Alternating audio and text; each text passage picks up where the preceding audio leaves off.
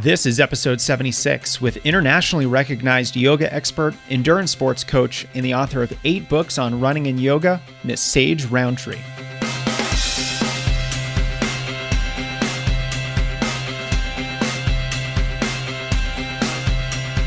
Hi, everyone. This is your host, Jason Fitzgerald, and welcome to another episode of the Strength Running Podcast, where it's my job to bring you the best of the best. Elite runners, top coaches, renowned scientists, best selling authors, and other experts in the fields of health, nutrition, and performance. The goal?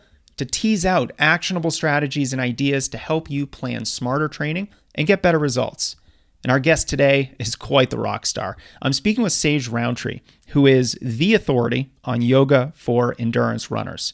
She's written eight books, including The Athlete's Guide to Yoga, Racing Wisely, Everyday Yoga, and The Runner's Guide to Yoga. She has a PhD in English literature and the highest level of yoga certification possible with the Yoga Alliance. She's worked with everyone from casual athletes to NFL and NBA players and even Olympians.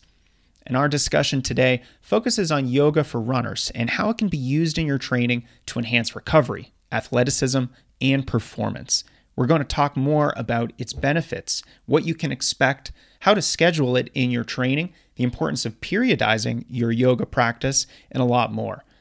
And before we start, I do want to thank SteadyMD for making this show possible. SteadyMD pairs you with a primary care doctor who's also a runner online. This is someone who really understands training and the demands that it puts on your body. So, if you're dealing with an injury or you're fearing the early warning signs of overtraining, your doctor is now going to be available to you via phone, text, and video chat anytime. Go to steadymd.com slash strengthrunning to reserve your spot and check out all of the details. And I think if you're an athlete who does need true preventative care tailored to your unique medical needs and lifestyle, you're really going to benefit from this. More of the details are on steadymd.com slash strengthrunning. Okay, everyone, it's time for my conversation with the great Sage Rountree. Hi, Sage. Welcome to the podcast. Thanks for having me, Jason. So, I'm excited to talk with you about yoga because you literally wrote the book, The Runner's Guide to Yoga. yeah, I've, I've, written many books on yoga for athletes and also on uh, the art of athletic recovery and the science of athletic recovery, which is a complement to yoga. Yes, exactly. You've written The Athlete's Guide to Recovery, The Athlete's Guide to Yoga, lots of different uh, topics. I was on Amazon earlier just looking at all the books that you've written. How many have you written at this point?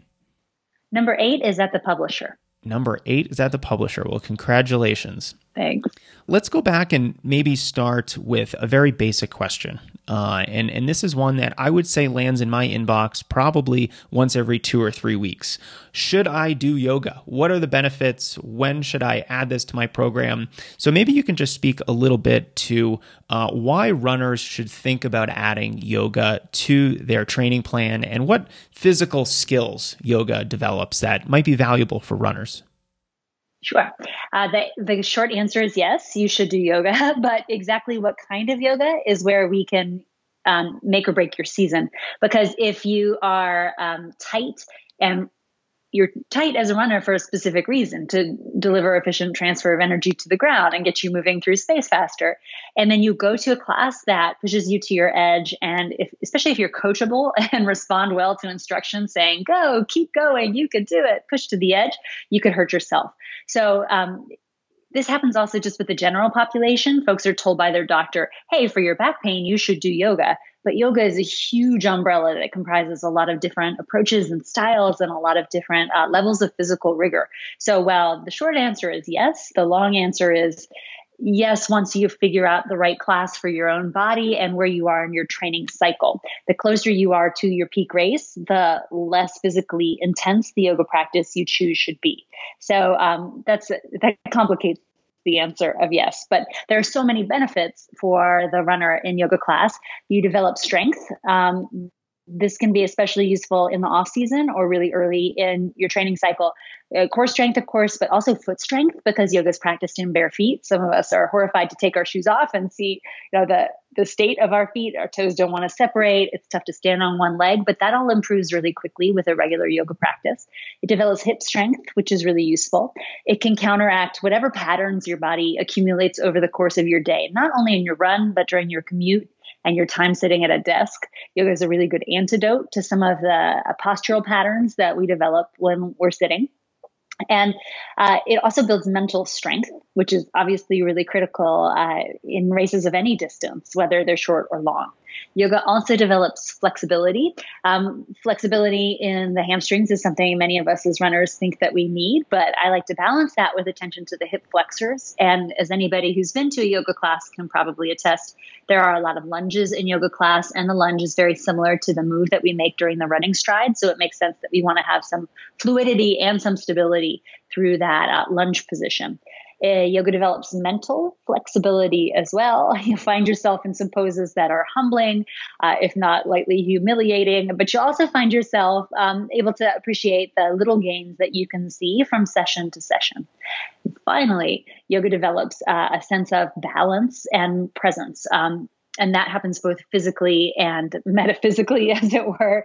Um, that sense of flexibility, like a mental sense of flexibility, we would call equanimity. That means the ability to stay centered in the face of shifting circumstance. And as any of us who have run a marathon know, circumstance is always shifting from mile to mile or quarter mile to quarter mile. And we're able to stay centered and grounded and focused on our original plans uh, when we have some practice being in all different kinds of circumstances that might come up on the yoga mat. Wow. So clearly, there's a lot to like about yoga. There's a lot of different skills and, and ways of boosting your fitness that yoga can deliver. You mentioned too that really caught my attention. Uh, and, and just from a physical perspective, these were strengthening the feet and working on your posture.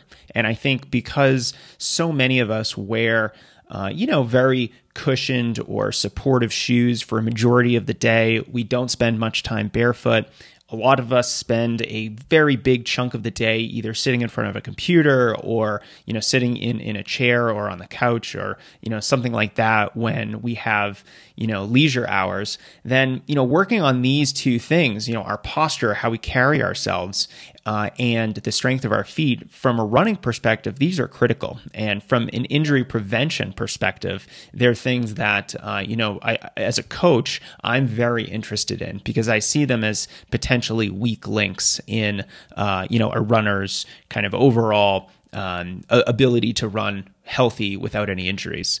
Now, you did mention there's so many things in your answer that I, I want to get to, and we're going to unpack that Sage, you delivered an incredible amount of information and such a concise answer. Thank you for that.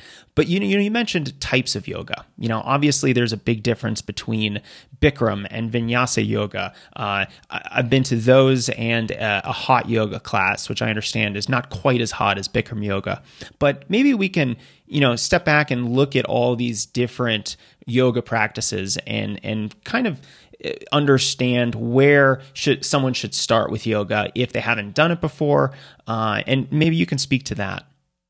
Happily. Uh, the classes that you mentioned, Jason, are at the spicier end of the spectrum. Um, obviously, hot yoga and Bikram yoga are practiced in the heat. Uh, depending on the place that you went, the room in hot might be anywhere from 80 to 105, or sometimes more if you're in the wrong corner of the room or the right, depending on how much you like the heat.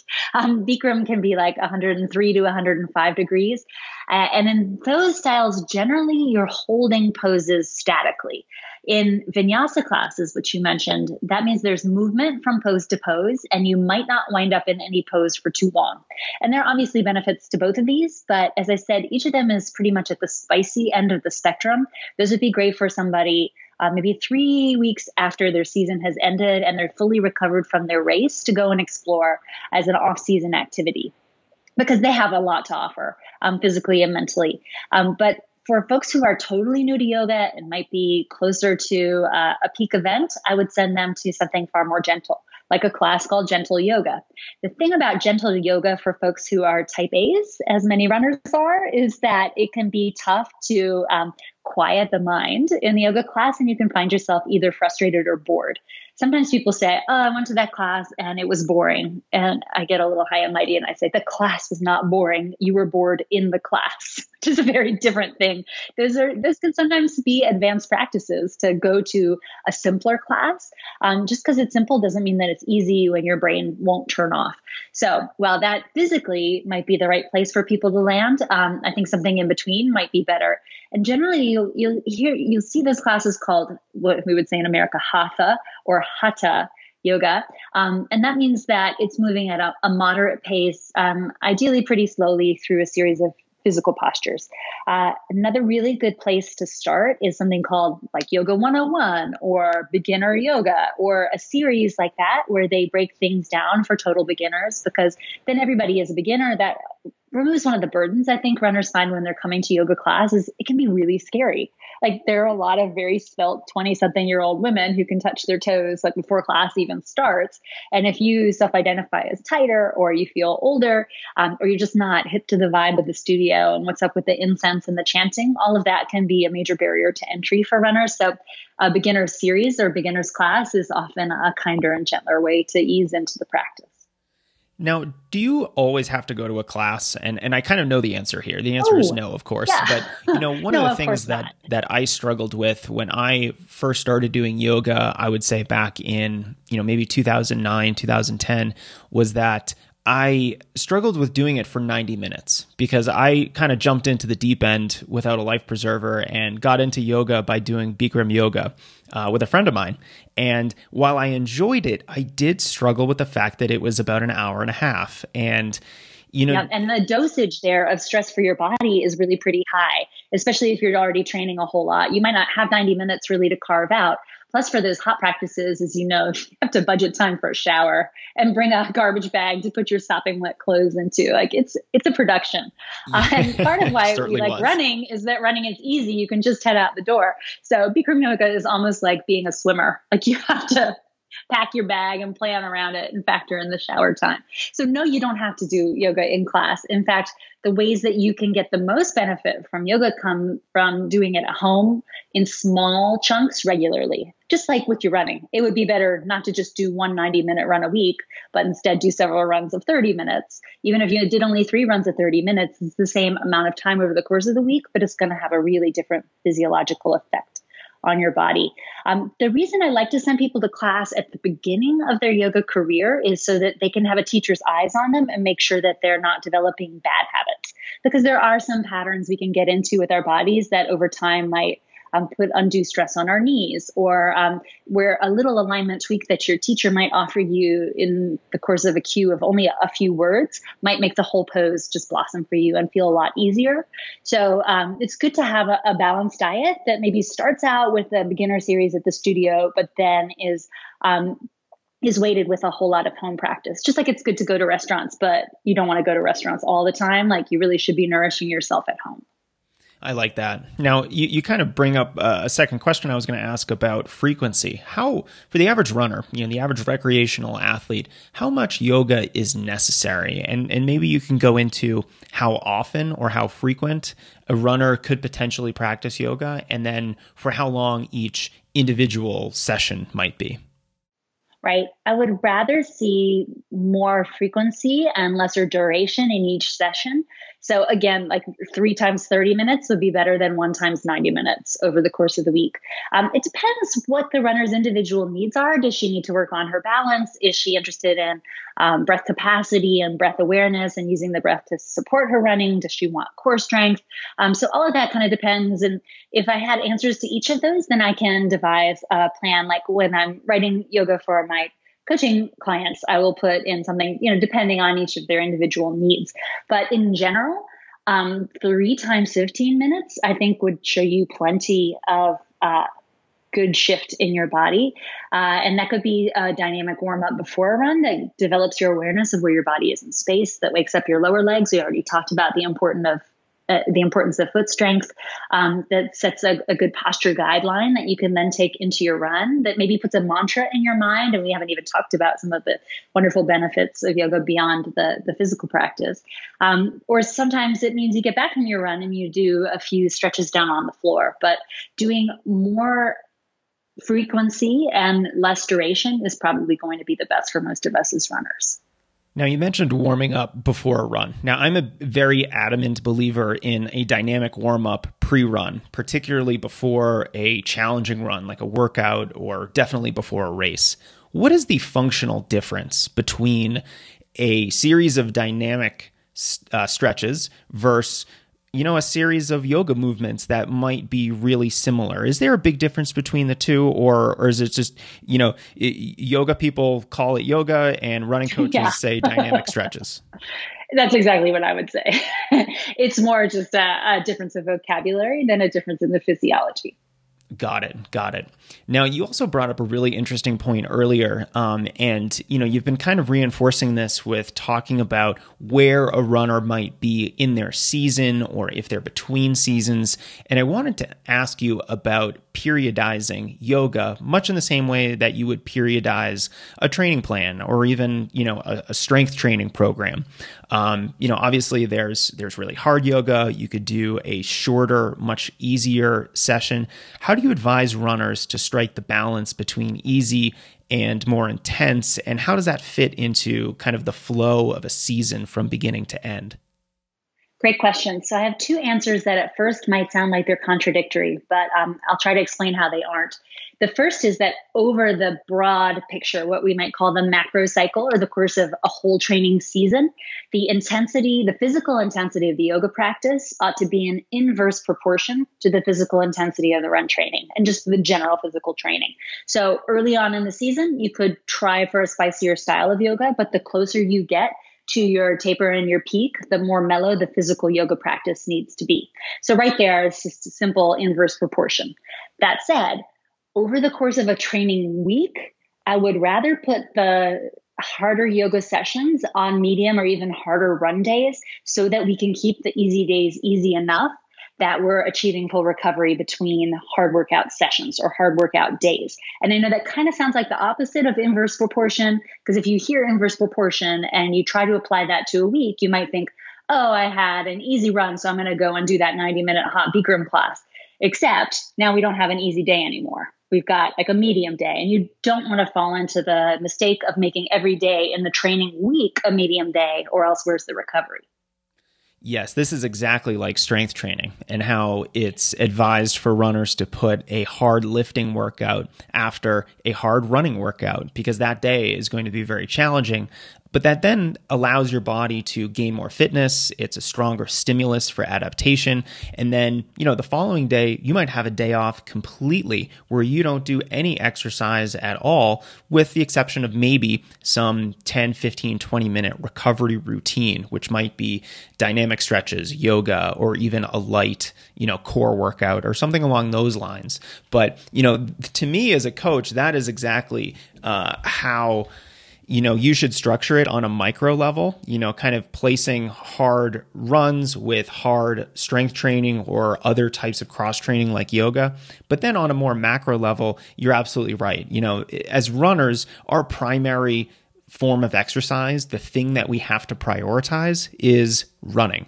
And if we're doing brutally hard yoga sessions while we're trying to do, you know, challenging long runs and really fast workouts and overall high mileage, you know, something's going to break. And and I think uh, that advice is is really comforting for me to hear as a coach uh, that you're kind of prioritizing a runner's most important thing, which is running, uh, and then using yoga as a supplement to it, something that enhances your running rather than competes with it.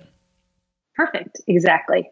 Now, do you think runners should should work on leveling up their yoga practice and, and try to accomplish more challenging or complex movements, or should they pretty much stick with the basics? I think the basics are going to serve you longer if the running continues to be your primary goal. But if you have a, a, change of heart and all of a sudden you really want to be on the cover of Yoga Journal with your foot behind your head, then you're going to have to sacrifice some of the stiffness that you need to run well in service of the flexibility, you need to achieve some of those poses. But let me tell you, as someone who's gotten into some of those advanced poses, nothing special happens when your foot goes behind your head. And something bad might happen. You might hurt yourself trying to get there. So it's it's not the um, the end point that is going to make anything special happen. Just like in running, it's really the practice of building toward the goal that teaches you about yourself that's more important than actually getting the medal at the end of any race. How do you talk to runners who are a little bit hesitant about yoga because they're turned off by any hint of woo woo Eastern medicine kind of alternative, uh, you know, that whole vibe. What, what do you say to runners who, who want nothing to do with that, but do want the kind of practice and exercise of yoga? Right? Um, two ways in for them. One is to encourage them to keep looking and try a different teacher or a different studio because when you find the right one, it's a lot like finding the right running shoe. And you're like, oh, where have you been all my life? This is perfect. And I was just in the wrong shoe before, I was in the wrong place before. Another way to do it might be to go in kind of through a side door um, through the practice of Pilates, which is complementary to yoga and actually gives a lot of the same benefits that we've already talked about. It can be so good for us um, to balance our bodies as runners, but is generally a little less woo woo. Yeah, Pilates to me is is a little bit more core focused and uh, a little bit less general flexibility focused. Am am I off base with that? Well, the flexibility that you get in Pilates just kind of comes organically from the core strengthening stuff that you do. And I like it for runners because it's not a gratuitous flexibility for flexibility's sake. Um, because we don't need to be that flexible to run well. We just need to be able to move through the running stride with some fluidity um, so that we don't have a hitch that leads to injury. But we really don't need the levels of flexibility that you would see in a yoga poster, for example. Um, so well, yes, Pilates definitely has the goal of building core strength. There's some some beautiful um, organic flexibility work that comes through the practice that I think is probably going to be sufficient for most runners if they don't have some kind of pathological tightness. Can you speak to uh, a little bit the fact that you know you've mentioned previously that you know you don't have to be super flexible to be a good runner. You simply have to go through the proper range of motion of a running stride without any hitches. And you've also mentioned muscle stiffness. Can you talk about stiffness and flexibility and yoga and running and how they all work together and are related? I feel like there is, on some level, a, a zero sum game happening there. Um, and I alluded to that earlier when I said if you're trying to get your foot behind your head, you're probably going to need to sacrifice a little bit of the the stiffness that you purposely have built as a runner. So I feel like there's a spectrum, and what we want for runners in a yoga class is to find the right middle ground in that spectrum so that they don't go too far to destabilize and um, release all of the sport specific stiffness that they have, but that they get enough so that they can feel comfortable in their bodies and they have enough flexibility to tie their shoes. But beyond that, they don't need to get their head to their knees in a forward fold, for example. Right. Now, when it comes to muscle stiffness, what is that? I've I've written about this in the past, and it's always a topic and uh, a concept that is can be a little bit difficult to explain and really have it connect with folks because it's not you know I can barely touch my toes. It's more you know my muscles are tense when they're absorbing force from the running stride. Can can you help me explain that? I think you gave a pretty good example of it right there. I think, yeah, I think the problem is the word stiff does connote like that feeling you get when you get off the couch after your long run, you know, five hours right. after your Which long run. Which is never a like, fun experience. Oh, no, no, I'm so stiff and I have to kind of waddle over to the kitchen to get another glass of water. It's not like that. It's, it's more of a springiness and um, a, a high tone like a, a, a, sense of ability and um, the ability to contract well and to move energy through the system. Yeah, I like to use the example of, you know, you can bounce really well on a pogo stick because it's very stiff and it absorbs and then releases a lot of the force of you jumping up and down on it. If you made a pogo stick out of a Twizzler, it's not going to work because it's not stiff. It's not going to absorb any of that force. It's just going to collapse and, you know, lose all of that energy. There's no energy return. And when we talk about running and the stride, stiffness and tension, that's really what we're talking about is can you land and really have your leg stiffen up so that it absorbs that energy, returns it so that your stride is much more economical and wastes less energy. And I think that yoga can help you move through that stride very fluidly, but you don't have to be a gymnast. You don't have to be, uh, you know, a 500 hour yogi to get all of the, uh, you know, the benefits of that. You know, a little bit goes a long way. Exactly. And that's where a more movement based style of yoga, like flow yoga or vinyasa yoga, uh, can be really helpful because you're moving in and out of the poses and your muscles have to work at different um, levels of contraction, you know, like toward the, the longer end and toward the shorter end. And you get to develop a control throughout the whole range of motion that serves you really, really well as a runner.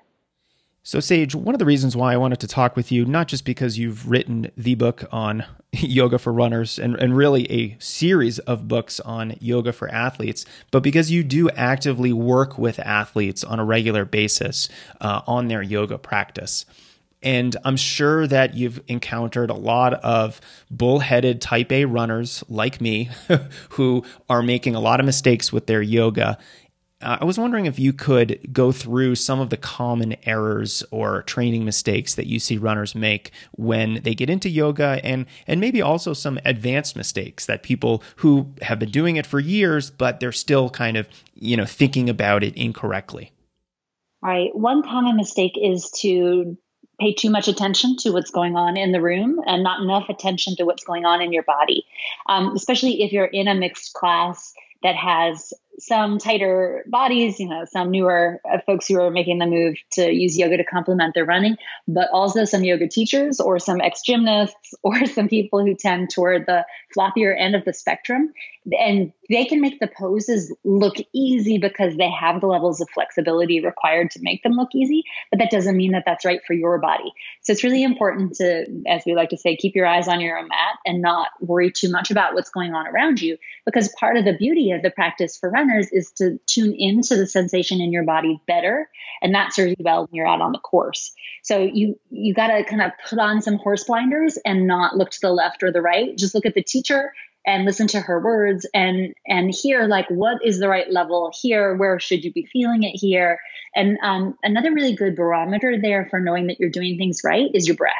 And if you find yourself holding your breath or you're grunting or or your breath gets caught up in any way, that's usually a sign that you're over efforting into the pose. Maybe that you got swept up in a sense of competition, which of course is important for us uh, to achieve on the running course, but not really helpful in the yoga studio. Yes. Another uh, mistake I see people make is to come to class too close to a peak event. Uh, and well, you can take somebody who has years of practice in a class and and he might be totally fine um, coming to class the day after a marathon PR. Uh, one guy who always comes is like, oh, he's got another PR. And now he's down to 245, and now he's down to 240, and he's driven back from New York to North Carolina and comes on onto the mat.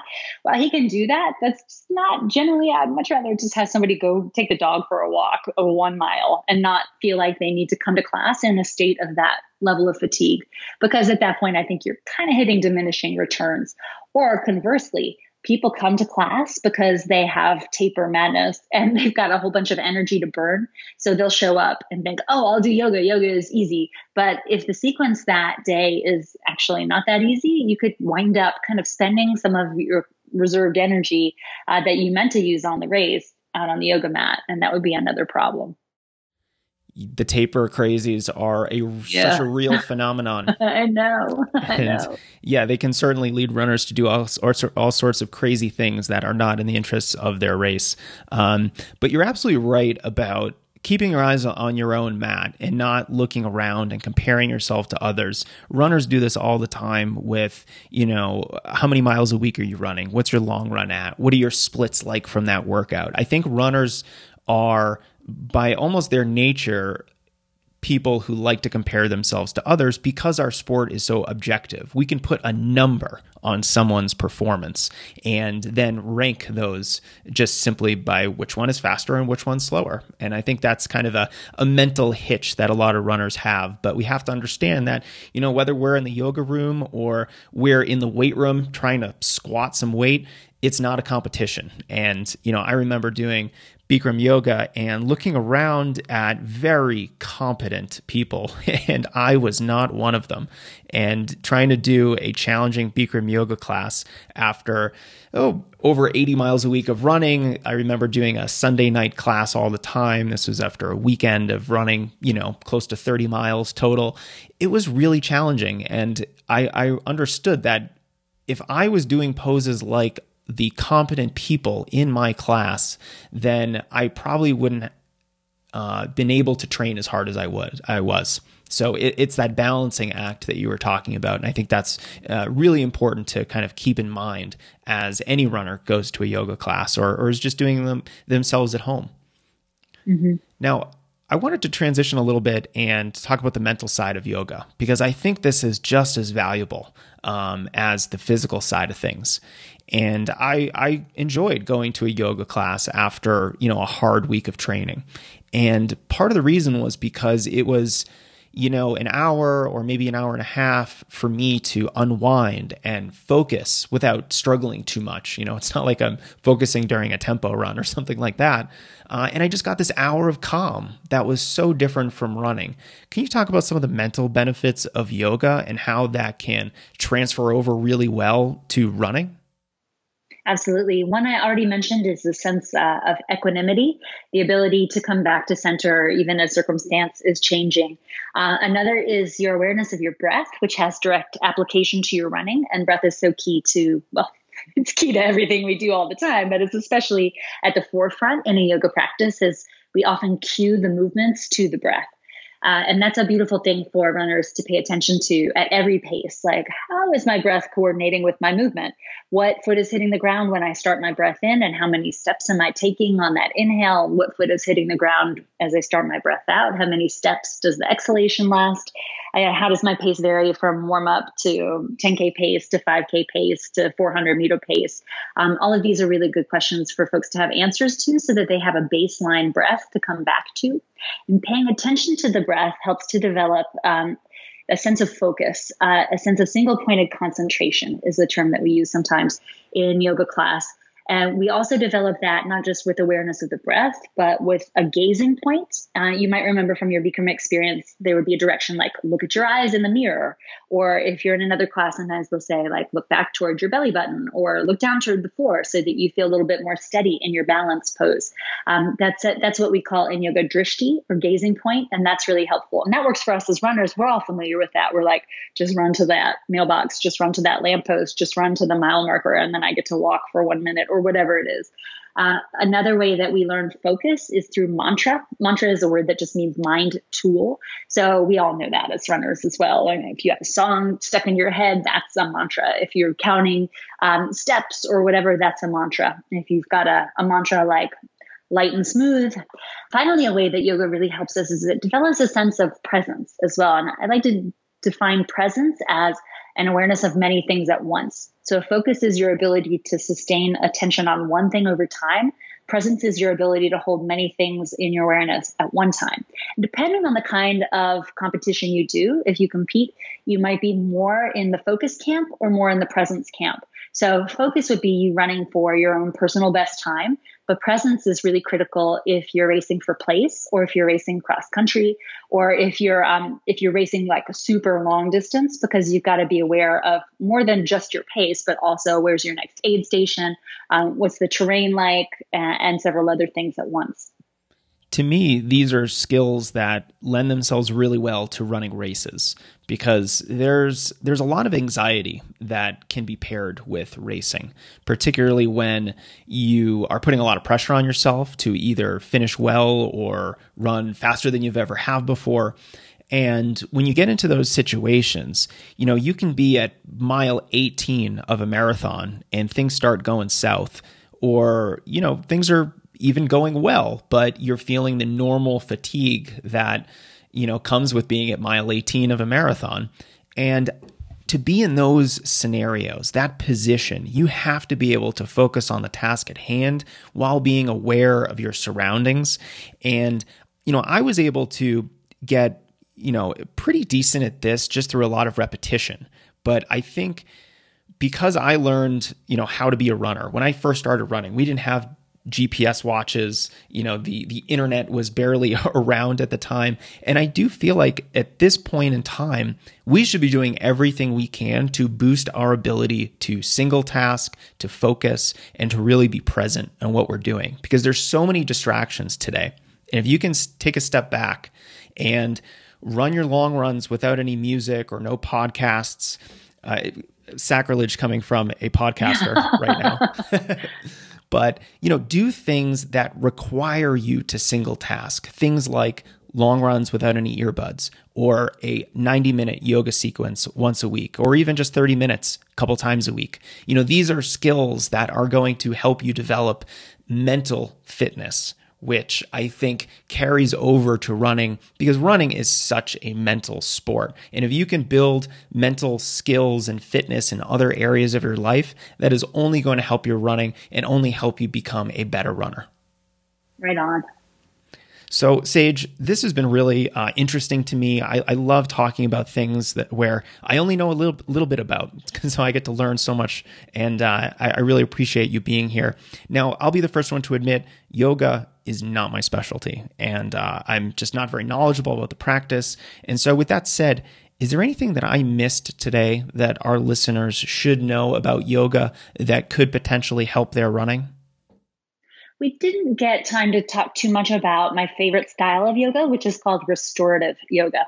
It is every bit as good as it sounds. It's lying around on pillows and blankets by candlelight with, you know, soft music playing and you just lie there. And the goal of each of the restorative yoga poses is never to feel a stretch, but instead to soothe your nervous system, which is a way to jumpstart your recovery.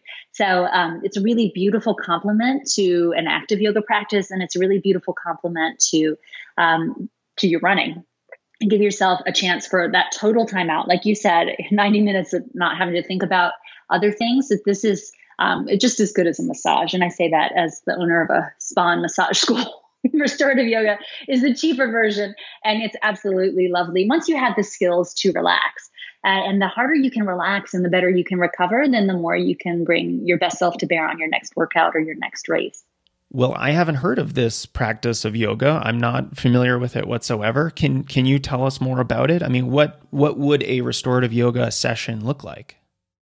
In a 90 minute session, you would probably do four poses or maybe five, and you'd hold each of them for somewhere between like 15 and 25 or even 30 minutes, completely supported by props.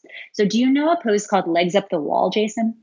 I, I can guess, but I don't officially yeah, know. So it's like taking an L pose at the wall. And that's something that is in and of itself prop free, nice for your recovery because it helps to um, recirculate some of the interstitial fluid that accumulates in your ankles, say during your long run. So, legs up the wall would be great to do after you get out of the shower, after your long run.